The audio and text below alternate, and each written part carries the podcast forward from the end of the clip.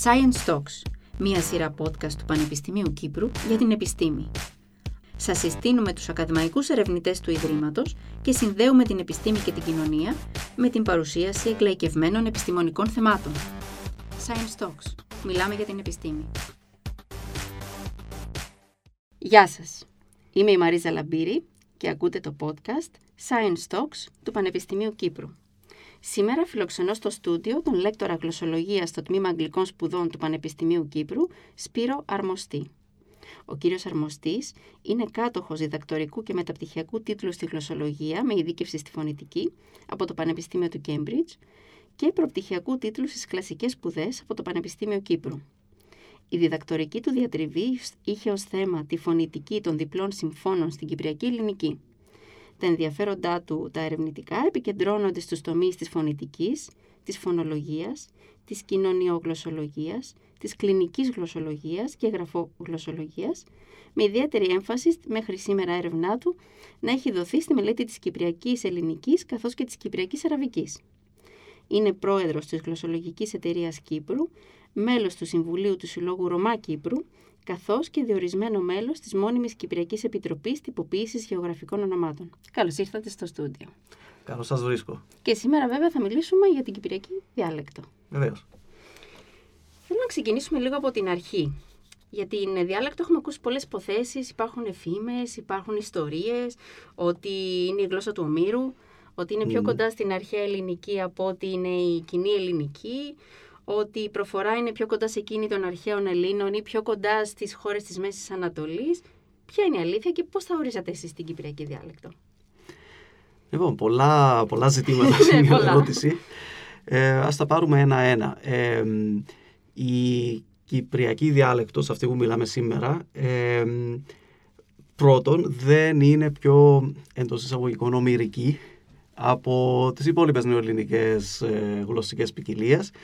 Ε, Όπως λέει και ο συνάδελφος ο Φίβος Παναγιοτήτη που φιλοξενήθηκε σε αυτήν την εκπομπή πρόσφατα, ε, πώς μετράμε την αρχαιότητα μιας διαλέκτου, οποιασδήποτε διαλέκτου και της επίσημης επίσης, της κοινή ελληνικής; Ε, έχουμε κάποια φόρμουλα, δηλαδή λέμε τόσες λέξεις είναι, είναι από αρχαιοελληνική προέλευση, ενώ τόσες δεν είναι κτλ. Εσείς θα μας πείτε. Η αλήθεια, Εσείς είστε ειδικοί. Η αλήθεια είναι ότι λέω αυτά τα ερωτήματα διότι η απάντηση είναι πως ε, δεν υπάρχει μέτρο για να πούμε κάτι είναι πιο αρχαίο από το άλλο. Διότι αν, αν μετρήσουμε μόνο τα πράγματα που πάνε πιο κοντά στην αρχαία, π.χ. προφορά των διπλών συμφώνων στα Κυπριακά είναι ένα στοιχείο που διατηρήθηκε από τα αρχαία ελληνικά ε, τότε για κάθε διπλό σύμφωνο πρέπει να, που προσθέτουμε στην αρχαιότητα της Κυπριακής Διαλέκτου πρέπει να αφαιρούμε ένα τσε που δεν υπήρχε στην αρχαία ελληνική, ένα σου που δεν υπήρχε στην αρχαία. Πώς ακριβώς το μετράμε; Mm. Η απάντηση είναι ότι δεν έχει καν ε, λογική το ερώτημα. Δηλαδή, τι πάει να πει είναι πιο αρχαία τα Κυπριακά, έχουν μείνει πίσω στον χρόνο; έχουν εξελιχθεί το ίδιο όπως και οι υπόλοιπες ελληνικές διάλεκτοι. Μπορούμε να μιλήσουμε πιο μετά για το πού προέρχονται όλες οι νεοελληνικές διάλεκτοι για να δούμε ότι έχουν την ίδια μία αρχαιότητα όλες. Ε, βέβαια, λογικό ακούγεται αυτό. Ε, στην Κύπρο, η Κύπρος είναι μια ιδιάζουσα περίπτωση γιατί η κοινωνία ήταν δίγλωσση. Πολύγλωσση. Πολύγλωσση. OK. Okay. Ακόμα περισσότερο ενδιαφέρον. Όμως υπήρχε η υψηλή και η χαμηλή ποικιλία γλωσσικά, η οποία καθόριζε και το κύρος της κάθε γλώσσας. Ε, ναι, εντός, ας πούμε, αν πάρουμε τις δύο μεγάλες κοινότητες της Κύπρου, είπα, είπαμε είναι πολύ γλωσσό νησί, ναι, πάντα ήταν πάντα χαρακτηριστικό της Κύπρου από την αρχαιότητα μέχρι σήμερα.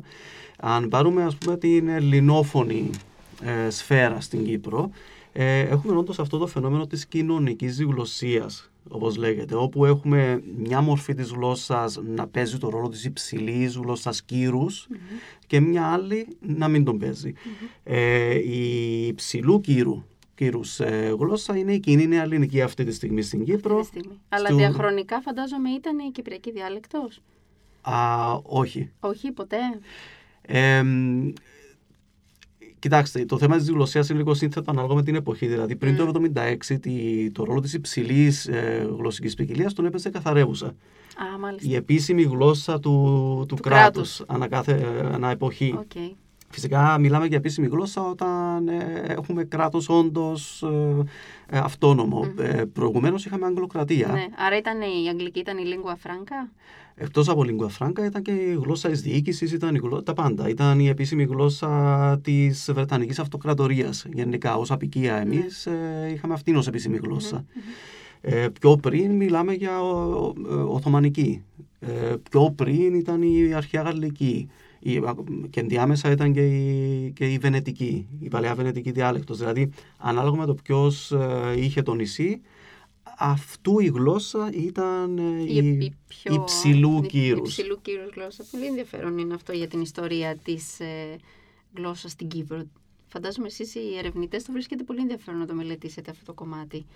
Είναι, είναι και διαχρονικά και συγχρονικά mm. επίσης. Αυτή τη στιγμή τι γίνεται. Ναι.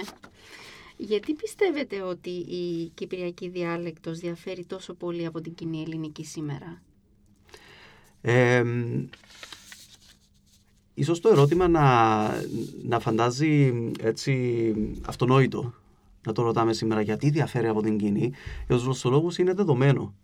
Ε, όλες οι νεοελληνικές διάλεκτοι προέρχονται από την ίδια ρίζα, από, τη, από την ελληνιστική κοινή, τη γλώσσα του ευαγγελιου η οποία ε, μεταξελίχθηκε στη Μεσαιωνική Ελληνική και διασπάστηκε στις νεοελληνικές διαλέκτους, μία από, την οποία, από τις οποίες ήταν ε, και η δημοτική, έτσι, η οποία έγινε επίσημη γλώσσα το 1976. Ε, οπότε όλες αυτές οι, οι διαφορετικές γλωσσικές ποικιλίες, η κριτική, η ποντιακή κτλ. Ε, ε, φυσικά διαφέρει μια από την άλλη. Μπορεί κάποιος να ρωτήσει γιατί διαφέρει η κριτική διάλεκτος από την κυπριακή. Δηλαδή, μπορώ να πάρω οποιοδήποτε από αυτά τα δύο ναι, ζεύγη. Σωστό ερώτημα. Δεν είναι ότι η πρότυπη γλώσσα είναι η μητέρα των υπολείπων και για κάποιο λόγο οι υπόλοιπες διαφέρουν από την πρότυπη. Δεν ισχύει αυτό. Okay. Μπορεί κάποιος να ρωτήσει γιατί διαφέρει η πρότυπη από τα κυπριακά, ανάποδα. Σωστά. Έτσι, γιατί κάποιος μπορεί να ρωτήσει γιατί η κοινή ελληνική δεν διατηρεί τα διπλά σύμφωνα σε σχέση με την κυπριακή; Δηλαδή, βλέπουμε πάντα τη διαλεκτών αρνητικά προς την πρότυπη γλώσσα. Να το ξεπεράσουμε αυτό που οφείλονται οι διαφορές μεταξύ των δύο ε, στις διαφορετικές ιστορικές συνθήκες. Μάλιστα. Δηλαδή κάποιοι ερευνητές, αυτό είναι λίγο αφιλεγόμενο, ε, θεωρούν ότι ε, ξεκίνησε η ξεχωριστή πορεία της κυπριακής ε, διαλέκτου ήδη από τον 7ο αιώνα μετά Χριστό. Αυτό αφισβητείται. Το θεωρούν ότι είναι κάπου μεταξύ 10ου και 13ου αιώνα που αρχίζει να διαμορφώνεται κάτι ξεχωριστό στην Κύπρο. Ο 7ο αιώνας είναι επειδή τότε είχαμε τις αραβικές επιδρομές ε, που κάπως ε, ξεχώρισαν την Κύπρο από, το, από τη Βυζαντινή Αυτοκρατορία. Φυσικά μετά είχαμε συνδιοίκηση Βυζαντινών και Αράβων. Ε, αλλά το ότι στη συνέχεια αρχίσαμε να έχουμε τον ε, βασιλιά Ριχάρδο να κατακτά την Κύπρο για δύο χρόνια εντάξει με τους Ναΐτες και στη συνέχεια αρχίζουμε Φραγκοκρατία, Ενετοκρατία, Τουρκοκρατία, Αγγλοκρατία κτλ. Βλέπετε ότι είχαμε μια ξεχωριστή πορεία. Ναι και διαφορετική ιστορία οπότε... Οπότε... Επηρέασε πάρα πολύ και τη, τη, τη γλώσσα, έτσι. Ακριβώς. Όταν, όταν κάτι απομονωθεί, μοιραία θα αρχίσει να διαμορφώνει δικό του λεξιλόγιο, δική του γραμματική ξεχωριστή από τις υπόλοιπες μορφές της γλώσσας, χωρίς να σημαίνει ότι ε, ο λόγος είναι η επαφή με τις άλλες γλώσσες απαραίτητα. Δεν σημαίνει ότι η επαφή με τα γαλλικά, με τα τουρκικά, με τα βενετικά είναι ο λόγος που άλλαξε η κυπριακή διάλεκτος. Αυτό είναι πολύ ενδιαφέρον που μας λέτε. Πού άλλο ναι. μπορεί να οφείλεται η αλλαγή; Σε εσωτερικές αλλαγές. Ε, να πω ένα παράδειγμα. Στα λατινικά δεν υπήρχε ο ήχος σου, ούτε ο ήχος τσου. Δεν υπήρχαν αυτοί οι ήχοι. Ε, αλλά μπροστά από ε, πρόσθετα φωνήεντα, όπως τα λέμε, το «η» και το «ε» συγκεκριμένα, το «κου» γινόταν έτσι λίγο «τσ», «τσ», σιγά σιγά. Άρα στα Ιταλικά και στα Γαλλικά, όσον αφορά το φθόγκο «σου» για παράδειγμα, ε, δημιουργήθηκε λόγω σιγά σιγά αλλαγών μέσα στη γλώσσα. Το ίδιο έγινε και στα Κυπριακά. Δηλαδή σιγά σιγά κάποιοι φθόγγοι μπροστά από κάποιους άλλους άρχισαν να αλλάζουν και αυτό το βλέπουμε σε πολλές γλώσσες του κόσμου. Δεν είναι ότι πήραμε, μεγάλος μύθος αυτό το πράγμα, ότι πήραμε αυτούς τους ήχους από τα τουρκικά. Δεν ισχύει. Ορίστε, άλλες... ένας μύθος καταρρύπτεται. Ακριβώς. Παίρνουμε λέξεις. Όχι τόσο πολύ. Παίρνουμε και γραμματική. Όχι τόσο πολύ γραμματική όμως. Περισσότερο παίρνουμε λέξεις. Λέξεις και όχι προφορά. Όχι προφορά, όχι σύνταξη. Μπορεί να πάρουμε ε, αλλά είναι πιο δύσκολο. Είναι πιο δύσκολο. Ποια, το αναφέρετε λίγο πριν, αναφερθήκατε σε αυτό, αλλά θέλω να σας το ρωτήσω έτσι πιο συγκεκριμένα. Ποια θα λέγατε ότι είναι η στάση των Ελλήνων της Μητροπολιτικής Ελλάδας απέναντι στη γλώσσα και τις διαλέκτους, όλες mm. τι διαλέκτους, και ποια η στάση των Ελληνοκυπρίων απέναντι στην κοινή ελληνική γλώσσα; Λοιπόν, να ξεκινήσουμε από το δεύτερο. Okay. Οι, οι ομιλητές της Κυπριακής Ελληνικής θεωρούν ότι ε, η κοινή ελληνική είναι η γλώσσα κύρους, αφού παίζει το ρόλο της επίσημης γλώσσας στην Κύπρο και στην Ελλάδα. Είναι η γλώσσα κλειδί για την κοινωνική προαγωγή. Αν την μάθεις καλά σημαίνει προχωράς, ανελίσσεσαι κοινωνικά. Ε, ταυτόχρονα όμως έρευνες ε, που έχουν γίνει στο Πανεπιστήμιο Κύπρου από τον ε, καθηγητή τον Ανδρέα Παπαπαύλου συγκεκριμένα, του τμήματός μας, ναι. Ε, έδειξαν ότι οι Κύπροι ομιλητές έχουν ε, και αρνητικές τάσει απέναντι στην ε, κοινή ελληνική. Δηλαδή, παρόλο που θεωρούν έτσι, ε, τα, άτομα που μιλούν την κοινή τα θεωρούν φιλόδοξα, ε, εφραδί κτλ. Φιλόδοξα; Ναι, ναι, ναι. Ότι, Μου κάνει εντύπωση αυτό. Ε, από άποψη κοινωνικής προαγωγής, από αυτή την άποψη, ότι είναι τα μορφωμένα άτομα okay. κτλ. Ταυτόχρονα θεωρούν ότι το να μιλά κάποιος σκηνή ε, δεν τον κάνει τόσο αυθεντικό, τόσο, ε, ε, τέλος πάντων βρίσκω ότι περισσότερο το χιούμορ, την αυθεντικότητα, τη φιλικότητα θα την εκφράσει με την Κυπριακή. Μάλιστα. Που είναι λογικό γιατί είναι γλώσσα. γλώσσα. Είναι οικία γλώσσα, ακριβώς. Ναι. Έχετε δίκιο σε αυτό που λέτε. Ναι, το παρατηρούμε και στην καθημερινότητά μας. Η Κυπριακή, σε αντίθεση με άλλες διαλέκτους της ελληνικής, έχει επιβιώσει σχεδόν ατόφια μέχρι και έχει τους περισσότερους ενεργούς ομιλητές. Ήθελα να σας ρωτήσω, τώρα σε σχέση και με την ελληνική που διδάσκεται επίσημα στα σχολεία ή άλλες ποικιλίες ε, ομάδων που διαμένουν στο νησί, ενώ την επαφή της Κυπριακής με αυτές τις γλωσσικές ε, ποικιλίες. Πώς βλέπετε τη διατήρηση την, ή την ενίσχυση ή αν θεωρείτε ότι μπορεί να υποχωρήσει, αν υπάρχει υποχώρηση ή συρρήγνωση της Κυπριακής διαλέκτου, όπως έγινε για παράδειγμα με τα αρβανίτικα στην Ελλάδα, που πλέον δεν mm τα μιλά πολύ μεγάλο μέρος του πληθυσμού. Ε, θα το συσχέζα περισσότερο με τις διαλέκτους εντός της Ελλάδος που πλέον αρχίζουν να, ναι. όχι πλέον, έχουν ήδη υποχωρήσει σε τεράστιο βαθμό. Ναι. Ε, ακριβώς λόγω του μεγάλου κύρους που έχει η πρότυπη ποικιλία της ελληνικής γλώσσας, οι υπόλοιπες ποικιλίες της ελληνικής που δεν έχουν πρότυποποιηθεί, αυτά που ονομάζουμε διάλεκτη δηλαδή, ε, τείνουν να υποχωρούν. Μάλιστα. Στην Κύπρο, λόγω του ότι... Είναι εξαίρεση η Κύπρος, ναι. ναι ε, είναι ένα νησί ανεξάρτητο από την Ελλάδα, ε, ενώ δεν ενωνεται με άλλες ελληνόφωνες περιοχές έτσι ώστε να είναι εύκολο, να ήταν ιστορικά εύκολο να έχουμε τόση επαφή με την κοινή ελληνική, διατηρήθηκε η, η διάλεκτος. Σήμερα με την περισσότερη επαφή, με την περισσότερη μόρφωση του κόσμου, με, τα, με τα νέα μέσα επικοινωνίας ε, και τα λοιπά, τα μέσα μαζικής ενημέρωσης, έχουμε περισσότερη επαφή με την κοινή ελληνική. Και ίσως παρατηρούμε μια επιτάχυνση τη, της σύγκλησης μεταξύ της κοινής και ή μάλλον της, της Κυπριακής προς την κοινή ε, παρόλα αυτά δεν σημαίνει ότι μοιραία θα σβήσει η κυπριακή διάλεκτος όπως, έγινε, όπως γίνεται αυτή τη στιγμή με τις υπόλοιπες ελληνικές διαλέκτους. Παρατηρούμε ότι μπορεί να ισοπεδώνονται όπως λέμε οι κατατόπους υποπικιλίες της Κυπριακής Δηλαδή, ενώ προηγουμένως οι ερευνητές κατέγραφαν πολλά ιδιώματα, όπως τα έλεγαν, της Κυπριακής, ξεχωριστά στη Μόρφου, ξεχωριστά ε, στην Καρπασία, ξεχωριστά Κοκκινοχώρια, ναι. Πάφο. Ε, σήμερα, μετά το 1974, ιδίως λόγω της της μεγάλης μετακίνησης mm. πληθυσμού από βορρά σε νότο, της ε, ε, της πρόσμιξης των πληθυσμών, ε, άρχισαν πλέον να εσωπεδώνονται τα επιμέρους στοιχεία και να αναδύεται όμως μια κοινή Κυπριακή. Μάλιστα. Δηλαδή με βάση το ιδιώμα της Μεσαωριάς της Λευκοσίας κυρίως ε, υπάρχει μια Κυπριακή που δεν, δεν έχει τοπικό χαρακτήρα, μιλιέται παγκύπρια. Ε, οπότε αυτή κάπως φαίνεται ότι είναι ο λόγος που σβήνουν οι υποποικιλίες της ε, Κυπριακής. Όλο και λιγότερο ε, έχεις ξεχωριστές προφορές ή γραμματικής σε διαφορετικά σημεία της Κύπρου. Λεξιλόγιο σίγουρα θα υπάρχουν διαφορές εννοείται. Σίγουρα, ναι. ε, οπότε αυτή η κοινή ίσως θα επιβιώσει απέναντι στην κοινή νέα ελληνική. Μπορεί, δεν μπορούμε να κάνουμε προβλέψεις. Όλα εξαρτώνται από τις στάσεις μας. Σωστά. μπορώ να πω. Ε, οι μόνοι που μπορούμε να, να οδηγήσουμε μια ποικιλία σε γλωσσικό θάνατο, όπως το λέμε στη γλωσσολογία, στην περίπτωση του διαλέκτου μιλάμε για γλωσσική αυτοκτονία. Αλήθεια. Έτσι λέγεται, ναι. Το να μιλάς δύο διαλέκτους της ίδιας γλώσσας, μια επίσημη διάλεκτο, και η επίσημη διάλεκτος είναι έτσι, Σωστά. και μια ανεπίσημη διάλεκτο, και να αφήσεις την ανεπίσημη και να αρχίσεις να μιλάς επίσημη, αυτό λέγεται γλωσσική αυτοκτονία.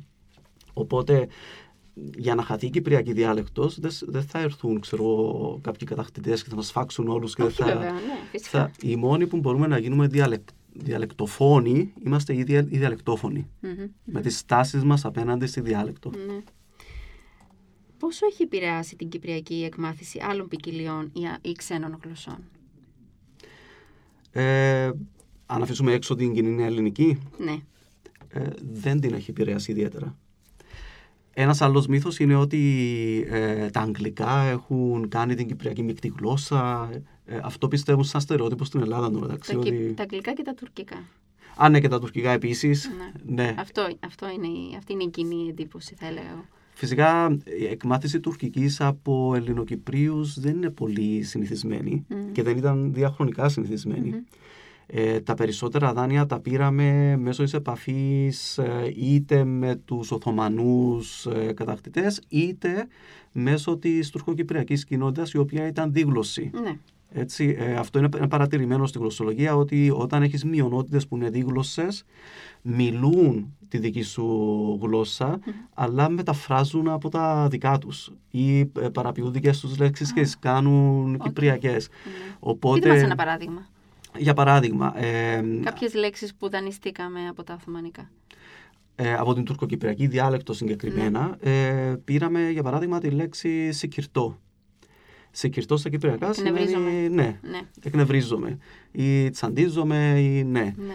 Ε, στα τουρκικά το προέρχεται από το ρήμα sıkılmak με αόριστο sıkıldım. Μμ.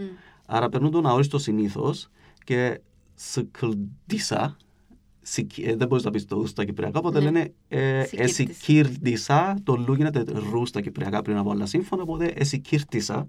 Οκ. Που στα τουρκικά το σουκλμάκ σημαίνει βαρέθηκα, βαριέμαι, βαρέθηκα. Α, Άρα, εμείς το πήραμε σημασιολογικά ένα στάδιο παραπέρα. Αν βαρέθηκα, σημαίνει μπορεί και να αγα- αγανάκτησα Να κιόλας που εκνευριστεί. βαρέθηκα, να Ναι. εκνευρίστηκα. οκ. Και δεν είναι από το sick and tired, όπως νομίζουν πολλοί. Α, υπάρχει και αυτή η εντύπωση, δεν το ήξερα, το είχα Ε, ακούσει την υπάρχει εκδοχή. μια τεράστια τάση στην Κύπρο να νομίζουμε ότι όλα βγαίνουν από τα αγγλικά. Δεν ισχύει. Η- τα αγγλικά δανεία ήταν λιγότερα στην Είναι η Κυπριακή επιλογή, διάλεκτο. ε, το πώς θα θέλαμε να είναι ίσως και γι' αυτό. Αυτά γνωρίζουμε βασικά. Ο κόσμος αγγλικά ξέρει. Μμ. Δεν έχει ερευνήσει τουρκικά, βενετικά, αρχαία Ναι. Αραβικά. γαλλικά ή Ναι. αραβικά για να βρει τις ρίζες. Λέει, Α, αυτό ακούγεται όπως το αγγλικό τάδε. Ναι. Ε, το, ξέρω, το κουτσώ δεν είναι από το good shot, ας πούμε. Ε, το κουτσώ σημαίνει σήμερα βρίσκω στόχο. Είναι τα διάβαστη. Ναι. Δεν ξέρω τι μου λέτε. Κουτσώ ή κουτσίζω σημαίνει βρίσκω στόχο στα Α, κυπριακά. οκ. Οπότε το σκέφτονται μερικοί ότι α, είναι από το good shot. Α, Good shot. δεν το κατάλαβα, ναι. Οκ. Το, το οποίο είναι λίγο περίεργο φυσικά να, να μας το είπαν οι Εγγλέζοι ότι μας βλέπουν, είμαστε καλοί στο σημάδι και λένε good shot, mate. και πήρα, Α, ωραίο αυτό το good shot, θα το λέω και εγώ, κουτσό. Δεν πάει έτσι. Δεν πάει. Ωραία. Έχει ελληνική Έχει καταγωγή. φαντασία ο κόσμος όμως. Έχει, ναι, Για η να παρέτητο- φτάσεις να μπορείς να ενώνεις λέξεις και να νομίζεις ότι από εκεί προέρχονται, έτσι σημαίνει ότι ασχολείσαι. ασχολούνται πάρα πολύ και ο κόσμος ασχολείται πολύ με τη γλώσσα γενικά. Ε, αυτό που πρέπει να, έτσι, να διαχωρίσουμε είναι ότι μπορεί να είναι πάρα πολύ ενδιαφέρουσες οι παρετοιμολογήσει που κάνει ο κόσμος, αλλά άλλο η άποψη του κόσμου που είναι ωραίο που την έχει Μμμ. και άλλο είναι η επιστημονική τοποθέτηση. Ακριβώς. Και γι' αυτό είστε εδώ σήμερα Ναι. και κάνουμε αυτή την εκπομπή. Ποια είναι η κοινωνική σημασία της γλώσσας και πώς αντικατοπτρίζεται αυτό στην κυπριακή αστική και επαρχιώτικη κοινωνία; Ξέρω ότι υπάρχει αυτό που λέμε οι χωραΐτες και οι χορκάτες. Μμμ. Mm-hmm. Να με συγχωρήσει ο κόσμος για την προφορά μου που είναι λάθος, Μια αλλά χαρά είναι. μάλλον ε, πλέον δεν είναι τόσο έντονο αυτό, μα όπως μας εξηγήσατε ότι οι τοπικές διάλεκτοι και οι, οι προφορές έχουν ε, ομαλοποιηθεί, έχουν, ε, Μμμ. έχει γίνει ένα πράγμα. Ποια είναι η κοινωνική σημασία της γλώσσας στην Κύπρο; Κάνατε πριν μια αναφορά για το πόσο ο κόσμος αντιλαμβάνεται το αστείο, το οικείο. Μμμ. Πόσο σημαντικό είναι όμως για τον κόσμο να διατηρήσει τη γλώσσα του και να την μιλά σωστά; Ωραία, οφ, πολλά ζητήματα. Ναι. Ε, Όντως η, η διάκριση με βάση τον τόπο ε, δεν είναι αυτή που είναι κρίσιμη για το τι παρατηρούμε στην Κύπρο. Δηλαδή δεν είναι ότι α, είσαι αστός ή είσαι από χωριό. Κατά κρύβια η διάκριση είναι είσαι μορφωμένος ή είσαι χορκάτος. Προσέξτε, άλλο χορκάτης, καλό ο χορκάτος. Α, μάλιστα. Έχει ολόκληρο βιβλίο ο Κέσσαρα Μαυράτσας. Ναι, ναι. Πολύ γνωστό βιβλίο. Πολύ, η κοινωνία των χόρκατων. Χορκάτικο όπου, είναι, ναι. Ναι, όπου εξηγεί την έννοια του χόρκατου, που δεν είναι ο χωριάτης, ο χόρκατο. Αλλά ο απέδευτο ε, άρχοντο χωριά της ίσως, ε, ε, κάτι τέτοιο, δηλαδή κάποιος μεγαλοπιάνεται ή τέλος πάντων που δείχνει λάθος ε, συμπεριφορές, ή μάλλον χρειάζεται κοινωνιολόγο για να το εξηγήσει αυτό. Okay. ε, αλλά η αλήθεια είναι ότι από ένα, η Κυπριακή από ένα σύνολο υποδιαλέκτων έχει πλέον γίνει, λέμε κάποιοι γλωσσολόγοι, ένα φάσμα ε, υφολογικών επιπέδων. Δηλαδή έχουμε από το πιο εμβληματικά κυπριακό, το λέμε βασίλεκτο, είναι στη βάση της διαλέκτου, μέχρι το πιο κοντινό στην κοινή ελληνική που το λέμε ακρόλεκτο, πάει, φεύγει από, στις άκρες της διαλέκτου και είναι ολόκληρο φάσμα και κινούμαστε μέσα σε αυτό. Η μεσόλεκτος θα έλεγα εγώ ότι είναι η κοινή κυπριακή της Λευκοσίας ας πούμε. Οπότε αν κινηθώ προς την κοινή περισσότερο πάω στην ακρόλεκτο, αν πάω ε, στη Βασίλεκτο μιλώ πιο εμβληματικά κυπριακά. Άρα δεν είναι ότι τόσο πολύ ότι μιλάς... Ε, φυσικά υπάρχουν οι διάφορες πόλεις χωριού, εννοείται, ε, αλλά κινούνται όλοι σε αυτό το συνεχές. Μάλιστα. Μπορεί να υπερδιαλεκτίζω, για παράδειγμα, για, ε, για performance, όπως το λέμε στη γλωσσολογία. Ναι ε, να ρίχνω λέξεις που δεν τις λέω κανονικά, αλλά είναι μια επιτέλεση, μια γλωσσική επιτέλεση αυτό. Έχετε δίκιο. Το έχω παρατηρήσει τα τελευταία χρόνια ότι οι άνθρωποι που γνώρισα όταν πρώτο ήρθα στο νησί μιλούσαν διαφορετικά, γιατί δεν μπορώ να την ξέρω πώς να το χαρακτηρίσω, και τώρα μιλούν πιο έντονα κυπριακά, με λέξεις που δεν μου έλεγαν πριν, που δεν είχα ξανακούσει. Άρα ίσως είναι αυτό το performance που είπατε. Υπάρχει μια τάση, ενδεχομένως, δεν ξέρω, εσείς θα μας πείτε, έχει καταγραφεί κάποια τάση προς την επιστροφή, προς το να ενσωματώσουμε στην, στην καθημερινότητά μας περισσότερες λέξεις της διαλέκτου από τις διάφορες περιοχές της Κύπρου; Ε, νομίζω το παρατηρούμε γλωσσολογή τώρα τελευταία ότι την τελευ... τις τελευταίες δύο δεκαετίες κάτι γίνεται στην Κυπριακή κοινωνία και ε, όλο και περισσότερο απενεχοποιείται η Κυπριακή διάλεκτος στη δημόσια της χρήση. Αυτό ίσως να είναι. Μπορεί τα ίδια άτομα που λέτε να, ε, να σας φαίνεται ότι μιλάνε πιο κυπριακά εντός εισαγωγικών, επειδή ίσως ε, ε, έχετε εσείς εξοικειωθεί πολύ με το περιβάλλον. Οπότε ναι. σκέφτονται, Α, μια καλαμαρού πρέπει να μιλήσω πιο προσεκμένα. Άρα πάω προς το, προς τον ακροεκτικό πόλο του φάσματος. Ενώ όταν ηρεμήσουν λίγο, ότι εντάξει, αυτή είναι δική μας, είναι 20 χρόνια εδώ, πάω λίγο προς το τι μιλώ φυσιολογικά. Μάλιστα.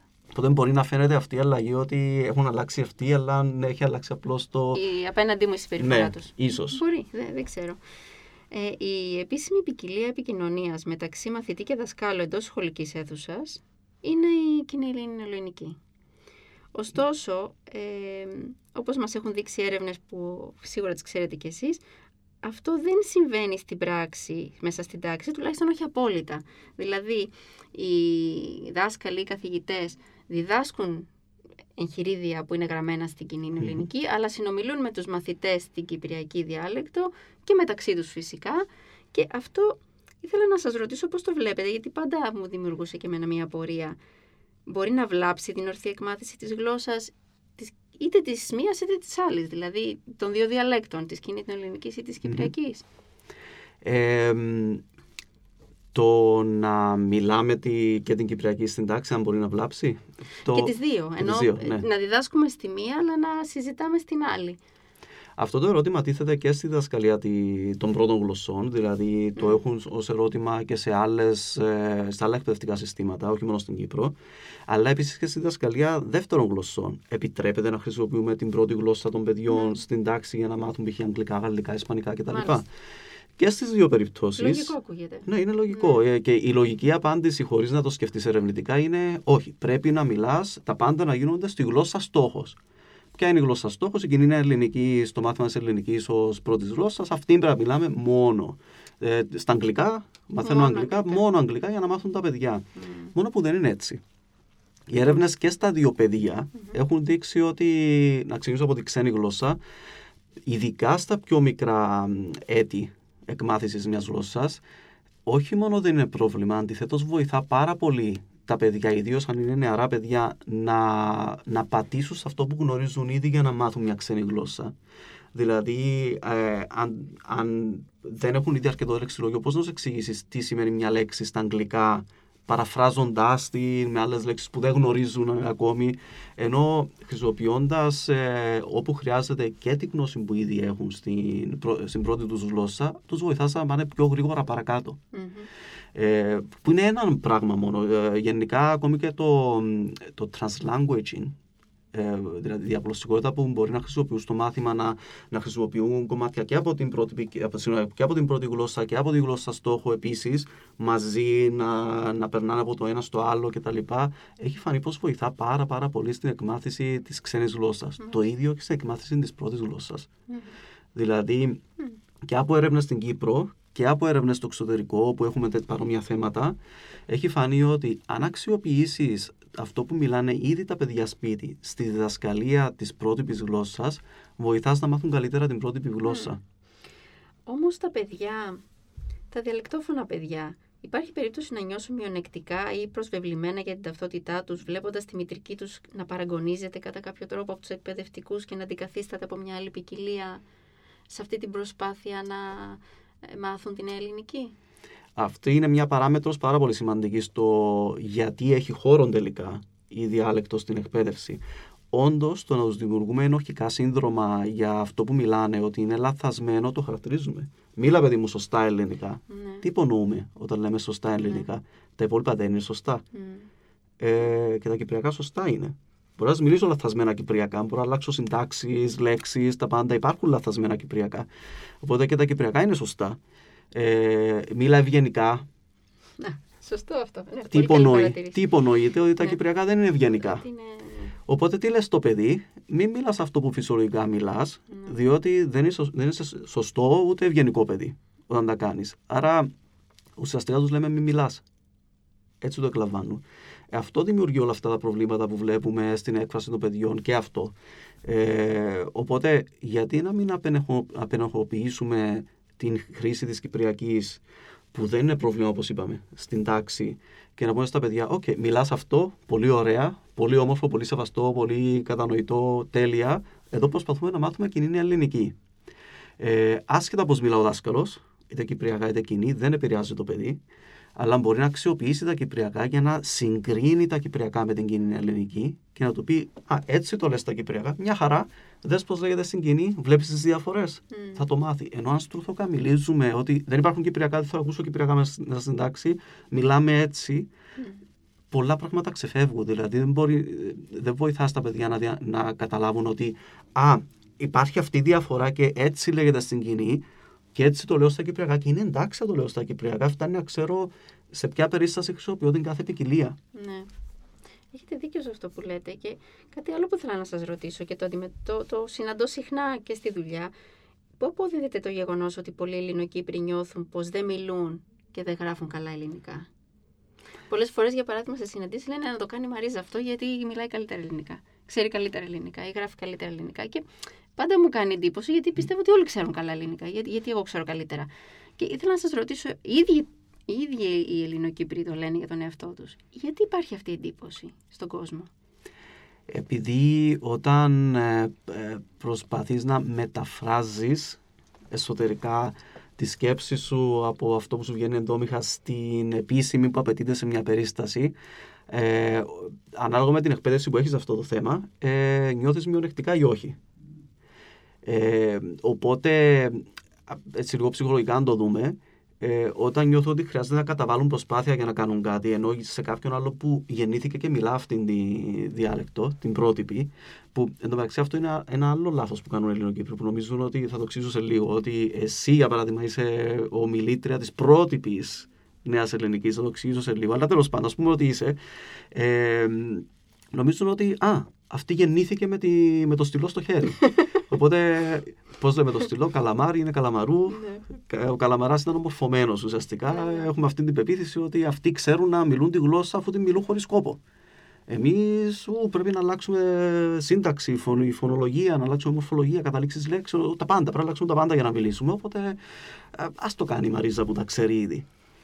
Μόνο που και η Μαρίζα όταν πήγαινε σχολείο, δεν ξέρω από πού είσαι, Αθήνα. Μαρίζα. Αθήνα. Ακόμη και στην Αθήνα που λέμε τα ελληνικά είναι αυτά της Αθήνας. Άλλη παρανόηση επίσης. Ε, ναι. Η πρότυπη ελληνική δεν είναι μόνο της Αθήνας. Ε, όχι, βέβαια.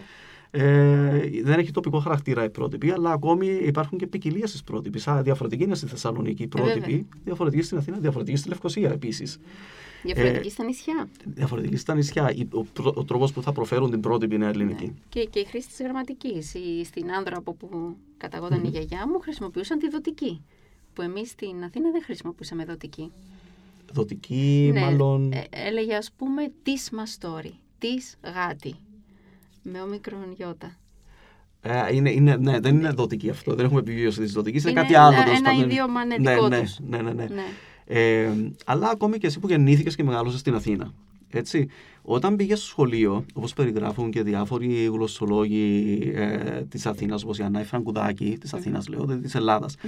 ε, είχες το ίδιο θέμα με τους Ελληνοκύπριους. Το σχολείο τι είναι, είναι πέρασμα από την προφορικότητα στην επισημότητα. Mm.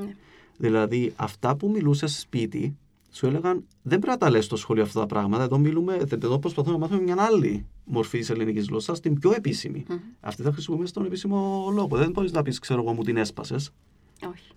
Ναι, οπότε πολλά πράγματα, αν, αν, αν δείτε λίγο από, ε, βιβλία, από άρθρα και βιβλία της Άννας Φραγκουδάκη, θα δείτε ότι περιγράφει το πέρασμα της ε, στο σχολείο και τι απαγόρευαν να λέει και νομίζεις ότι μιλά Κύπρια. Γιατί είναι το ίδιο φαινόμενο. Ε, σου λένε αυτά που μιλάς στο σπίτι μην τα λες. Στο σχολείο γιατί είναι άλλη πρότυπη γλώσσα. Mm-hmm. Επομένως, ούτε και εσύ είσαι φυσική ομιλητήρα της πρότυπης γλώσσας. Έπρεπε να τη μάθεις ναι. στο σχολείο. Έτσι. Δεν γεννήθηκα λόγια, λοιπόν. Ακριβώς. Όποιος μας ακούει να το ξέρει. Με το στυλό στο χέρι, με το. ναι. Γαλλικά και πιάνω. ναι, ακριβώς. Ήθελα να μιλήσουμε λίγο για τη φωνολογία της διαλέκτου, mm-hmm. που είναι και η ειδικότητά σας. Πού οφείλεται η απάλληψη στην προφορά των διπλών συμφώνων, για παράδειγμα το ντου γίνεται του, όπως σας είπα και πριν, ή το μπου γίνεται που. Mm. Ε, και αντίστοιχα η προσθήκη συμφώνων εκεί που δεν υπάρχουν. Όπως ε, δύο, δύο σύμφωνα στην αρχή της λέξης. Ε, το φύς. Α, ναι. ε, υπάρχουν και άλλα τέτοια παραδείγματα τώρα δεν μου έρχονται. Θέλω να σας ρωτήσω λίγο για αυτά. Έχω και άλλα φωνολογικά να τα πάρουμε σιγά σιγά και να μας τα εξηγήσετε.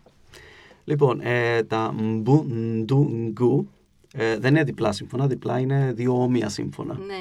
Ναι, το, όπως το τοφής. Ναι, ενώ ναι. δύο σύμφωνα μαζί που δεν προφέρονται μαζί. Ναι, αυτό εννοούσα. Ναι, ε, ειδικά τα ηχηρά κλειστά σύμφωνα, όπως τα λέμε, τα μπουντουγκου, ε, δεν υπάρχουν στο φωνολογικό σύστημα της, της Κυπριακής. Δηλαδή δεν υπάρχει μόνο του ένα μπου, ντου, γκου, όπως υπάρχει στην Αθήνα για παράδειγμα.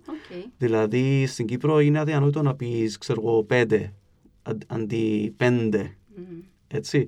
Ιστορικά... Εκεί το προφέρεις όμως, και τον ή και το ταφ. Και τον ή και τον ντ. Δεν είναι ταφ, ναι, δεν είναι του, είναι ντ. Εγώ λέω για περιπτώσεις όπου υπάρχει μη και πι και mm προφέρεις μόνο το ένα από τα δύο σύμφωνα. Ναι, ναι, ναι. ναι. Καταλάβατε. Υπάρχει λόγος. Ακριβώς επειδή δεν υπάρχουν τα μπουντουγκου, τα οποία τα γράφουμε με μη, πι, ναι. νι, ταφ, γάμα, γάμα ή γάμα κάπα. Έτσι. Δεν υπάρχουν ως μονά σύμφωνα, όπως είναι στην προφορά της ε, Αθήνας για παράδειγμα. Πέντε, άγγελος κτλ. Αυτά που δυσκολεύομαι να τα προφέρω κιόλας. Ε, τι γίνεται; Όταν έχεις κάτι το οποίο έχει αυτό το μου που μαζί, τέλος πάντων, ή μόνο το μπου, ντου, γκου, ε, ειδικά από δάνειες λέξεις, τότε τι κάνεις; Έχεις δύο επιλογές. Α πάρουμε μια δάνεια λέξη, το bar. Μάλιστα. Από τα αγγλικά, bar. Ναι. Ακούσε ένα μπ ή διαβάζεις το γράμμα b, b. τέλος πάντων. Δεν υπάρχει στα κυπριακά, δεν μπορείς να το πεις μόνο το αυτό το πράγμα. Μα γιατί; Επειδή υπάρχει φωνολογικός κανόνας που λέει ότι αυτά τα μπου, ντου, γκου προφέρονται μόνο όταν προηγείται σύμφωνο. Δηλαδή μπορείς να προφέρεις μόνο να βάλεις ένα μου, νου, μ προηγουμένως. Άρα έχεις δύο επιλογές. Είτε θα βάλεις ένα έρηνο προηγουμένως και θα πεις μπαρ, για να προφέρεις και το ηχηρό μπ. Ναι. Είτε, αν δεν βάλεις το έρηνο, πρέπει να το αποεχοποιήσει, να το κάνεις που του κου. Άρα θα πεις παρ. Παρ. Ναι. Αυτός είναι ο λόγος. Επειδή δεν, μπορούν, δεν μπορούμε λόγω της φωνολογίας της Κυπριακής να προφέρουμε μόνα τους τα μπου, ντου, γκου. Και έτσι η μπέμπα έγινε πέπα, ο μπαμπάς έγινε παπάς. Παπάς. Ακριβώς. Μια μόνιμη σύγχυση αυτό με τον μπαμπά και τον παπά. Θα δείτε για παράδειγμα... Και πώς ξεχωρίζει ο μπαμπάς από τον παπά, τον ιερωμένο; Δεν Δεν ξεχωρίζει. ξεχωρίζει. Οκ. Ναι, θα δείτε ακόμη και σε πινακίδες να γράφουν Ναι, το έχω οδός δει. Πουμπουλίνας. Μπουλίνας, το έχω δει. Ναι. Μέσα στη λέξη, όταν έχουμε φωνή εντά, ε, ε, εσείς νομίζω δεν βάζετε ρήνο καθόλου, είναι μπουμπουλίνας. Και Έτσι. εξαρτάται από πού είσαι. Μπουμπουλίνας Μπουμπουλίνας. χωρίς μου. Ωραία, μέσα στη λέξη έχουμε τη λύση να βάλουμε ένα μ και να προφέρουμε το μεσαίο, το πουμπουλίνας. Άρα προφέρετε και τα δύο. Ναι, πρέπει να προφέρουμε ένα μου και το μπροστά μη από και το το μπ. πι. Μμ. Ε, στην αρχή της λέξης μπορούμε να πούμε μπουμπουλίνα ή να πούμε που μπουλίνα. Ναι. Ένα από τα δύο. Οπότε συνηθίζεται τόσο πολύ το πουμπουλίνα Ναι. που ε, το είδαμε γραμμένο και σε πινακίδες. Το είδαμε, ναι. Παρατηρούμε επίσης τη διατήρηση του αρχαίου καταληκτικού νη σε πλήθος λέξεων, αλλά και την προσθήκη του σε περιβάλλοντα που δεν προβλεπόταν από την αρχαιοελληνική, προσδίδοντας μια ερήνωση στο ύφος ομιλίας των Κυπρίων. Μμμ. Αυτό πώς ε, επικράτησε; Λοιπόν, αυτό είναι από τα λίγα κατάλοιπα της αρχαίας κυπριακής διαλέκτου. Ε, υπήρχε στην Κύπρο στην αρχαιότητα μια διάλεκτος όπως ήταν η Αττική, η Ιωνική, η Δωρική. Υπήρχε η Κυπριακή διάλεκτος, η αρχαία Κυπριακή που μαζί με την αρχαία Αρκαδική έκανα μια ομάδα διαλέκτων που λεγόταν Αρκαδοκυπριακή. Λοιπόν, η αρχαία Κυπριακή είχε αυτό το χαρακτηριστικό από τότε. Ανέπτυξε αναλογικά τελικά νη εκεί που δεν είχαν οι άλλες Μάλιστα. αρχαίες διάλεκτοι.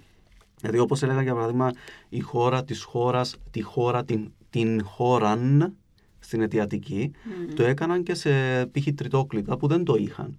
Για παράδειγμα, αν πάρουμε μια λέξη όπως, ε, ξέρω εγώ, η γυνή της γυναικός, τη γυναική, την γυναίκα, δεν έχει στην Αττική τελικό νη. Ναι. Στην ε, Κυπριακή και νομίζω και στην Αρκαδική ε, προσ, προσέθεταν αυτό το τελικό νη όπως τη χώραν. Ναι, ή το 100-100.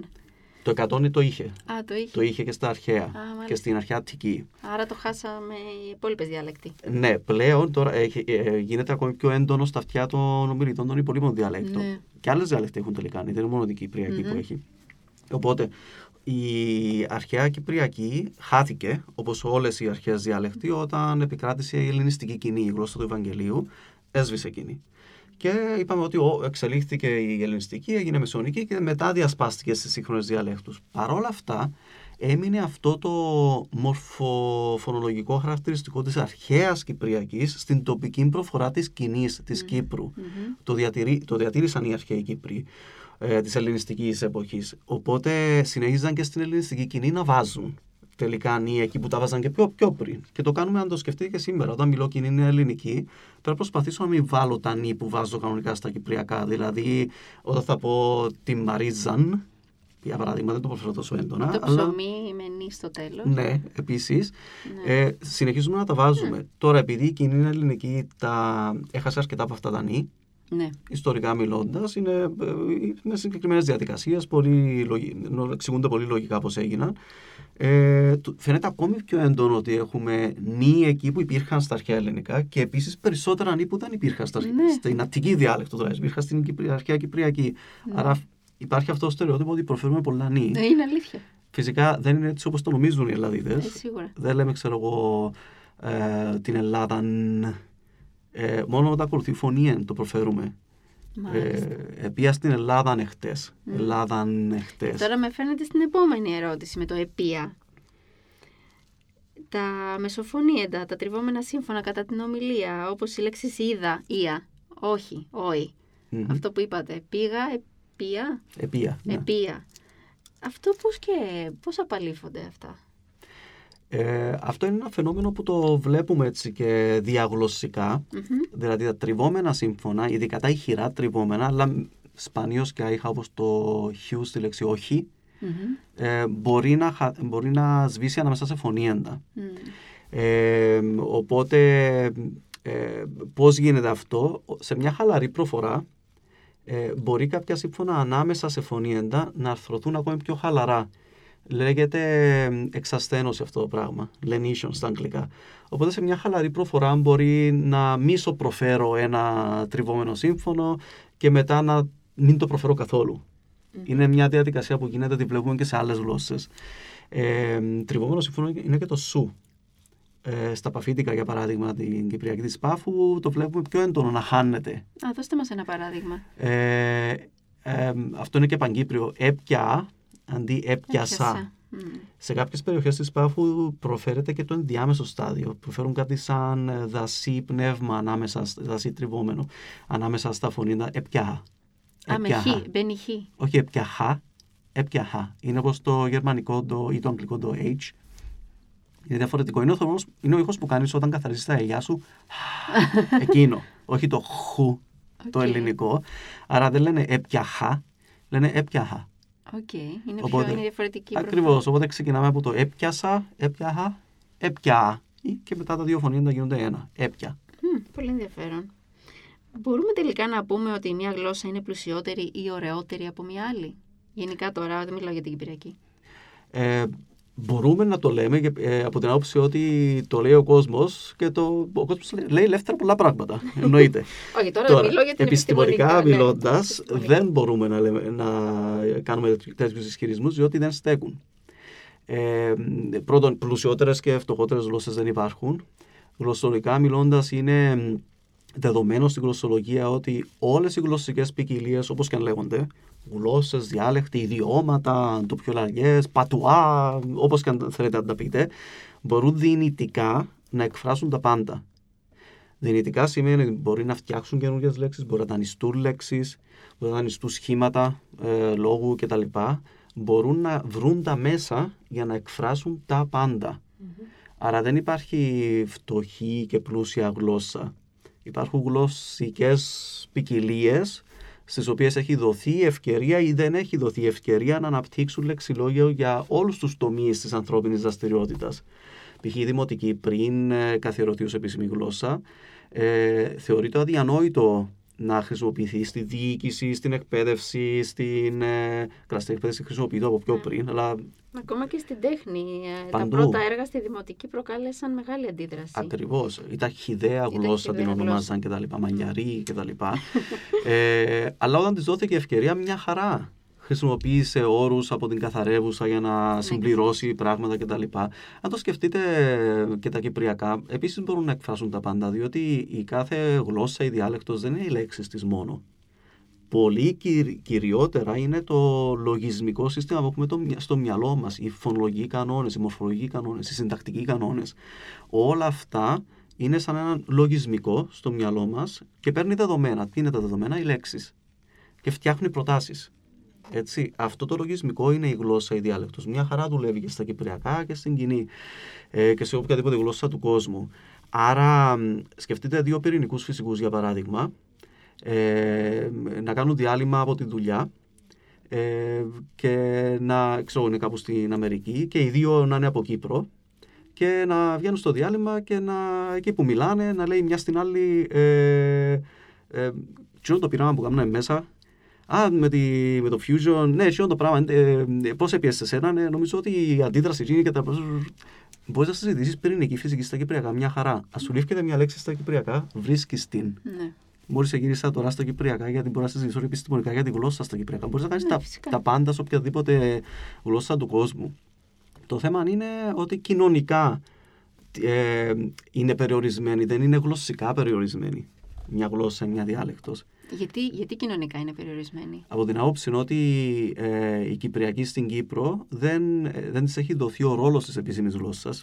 Άρα αυτό δεν εννοείται. Τα ναι. παιδεία χρήσης της δεν έχουν επεκταθεί ναι. για να χρησιμοποιούνται. Δεν γράφουμε και στα επίσημα έγγραφα εννοείται και όλα Ναι, ούτε χρησιμοποιείται στη διοίκηση ε, και τα λοιπά. Χρησιμοποιείται η πρότυπη γλώσσα. Εκεί, mm. εκείνη είναι ελληνική.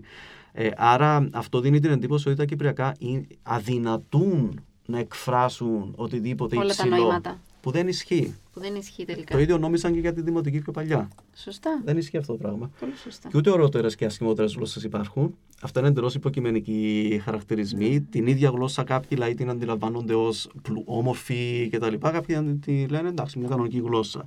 Είναι πολύ υποκειμενικά αυτά και υπάρχουν και πειράματα στη δεκαετία του 70 που δείχνουν ακριβώς ότι την υποκειμενικότητα των κρίσεων. Ναι. Δηλαδή για τους ομιλητές και τις ομιλήτριες της ίδιας γλώσσας έχουμε αξιολογίες κρίσης.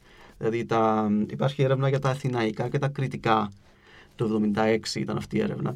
Ε, που μπορεί κάποιοι να έλεγαν ότι ένα από τα δύο ήταν πιο ωραίο Ε, αλλά όταν έπαιξαν αυτά ηχογραφήσεις από τις δύο διαλέκτους, στην, την πρότυπη διάλεκτο και την κριτική διάλεκτο, στη, σε ξένα άτομα, από αλία νομίζω ήταν, ε, τα βρήκαν και τα δύο ε, το ίδιο υπέροχα όμορφα.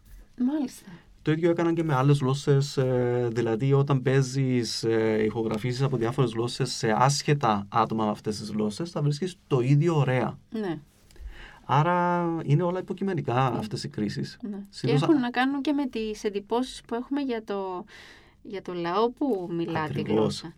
Προβάλλουμε ε, αυτές τις εντυπώσεις πάνω Ακριβώς. στη γλώσσα. Και αυτό βέβαια ισχύει και με, την, με τα τουρκικα ή με, τα, με, με ευρωπαϊκές γλώσσες και με γλώσσες από άλλες χώρες. Πώς κοντά νιώθουμε ή πόσο πήγαινε και ο φόβος κάποιες φορές, πώς δημιουργούνται οι εντυπώσεις μας; Ακριβώς. Αυτό λέγεται ψυχολογικά προβολή. Προβολή. Προ, προβάλλουμε χαρακτηριστικά των ομιλητών της γλωσσικής κοινότητας που τα μιλά πάνω στη γλώσσα. Στη γλώσσα. Και χαρακτηριστικά όχι υπαρκτά, αντιλήψεις μας για Ακριβώς. το τι είναι τα χαρακτηριστικά αυτού του λαού. Ακριβώς. Αυτή την περίοδο ερευνητικά με τι ασχολείστε, έτσι μου αρέσει να κλείνω πάντα με, με αυτή την ερώτηση τους ακαδημαϊκούς. Α, με διάφορα πράγματα. Ασχολούμαι με ε, κλινικά μιλώντας με την ανάπτυξη ε, τεστ για φωνολογία ε, το, παιδιών που μιλούν κυπριακά.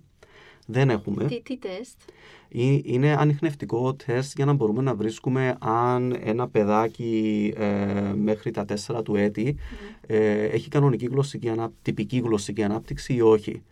Ε, δεν, χρειάζονται... δεν υπάρχει αυτό το τεστ εννοείται. Δυστυχώς δεν υπάρχει για τα κυπριακά και οι λογοθεραπευτές, οι κλινικοί ε, στην Κύπρο έχουν θέμα διότι είτε πρέπει να δημιουργήσουν ένα δικό τους έτσι ό,τι να είναι, είτε να χρησιμοποιήσουν αυτό της κοινής νέας ελληνικής που υπάρχει, αλλά είναι εντελώς ακατάλληλο ε, για Κύπρο.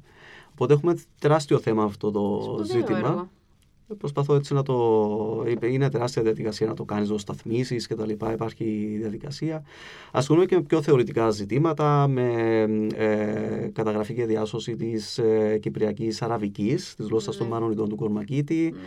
Ε, ασχολούμαι με, ε, με φωνητικά φωνολογικά φαινόμενα της κυπριακής ε, ελληνικής, της κυπριακής διαλέκτου που λέμε εδώ.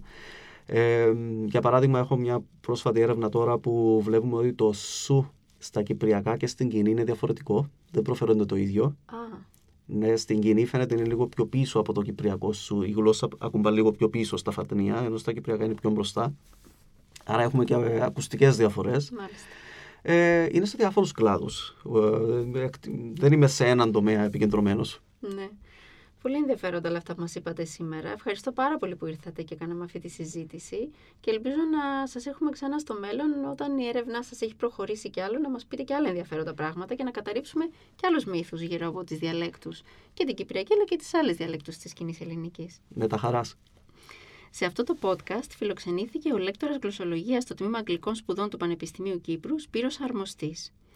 Για να ακούσετε τα επεισόδια της σειράς, επισκεφτείτε την ιστοσελίδα του Πανεπιστημίου Κύπρου ή εγγραφείτε στα podcast Science Talks στο Spotify ή τα Google Podcasts. Μπορείτε να ακούσετε επίσης τις εκπομπές κάθε Τρίτη και Πέμπτη στον UCY Voice 95.2. Είμαι η Μαρίζα Λαμπύρη, ευχαριστώ που μας ακούσατε.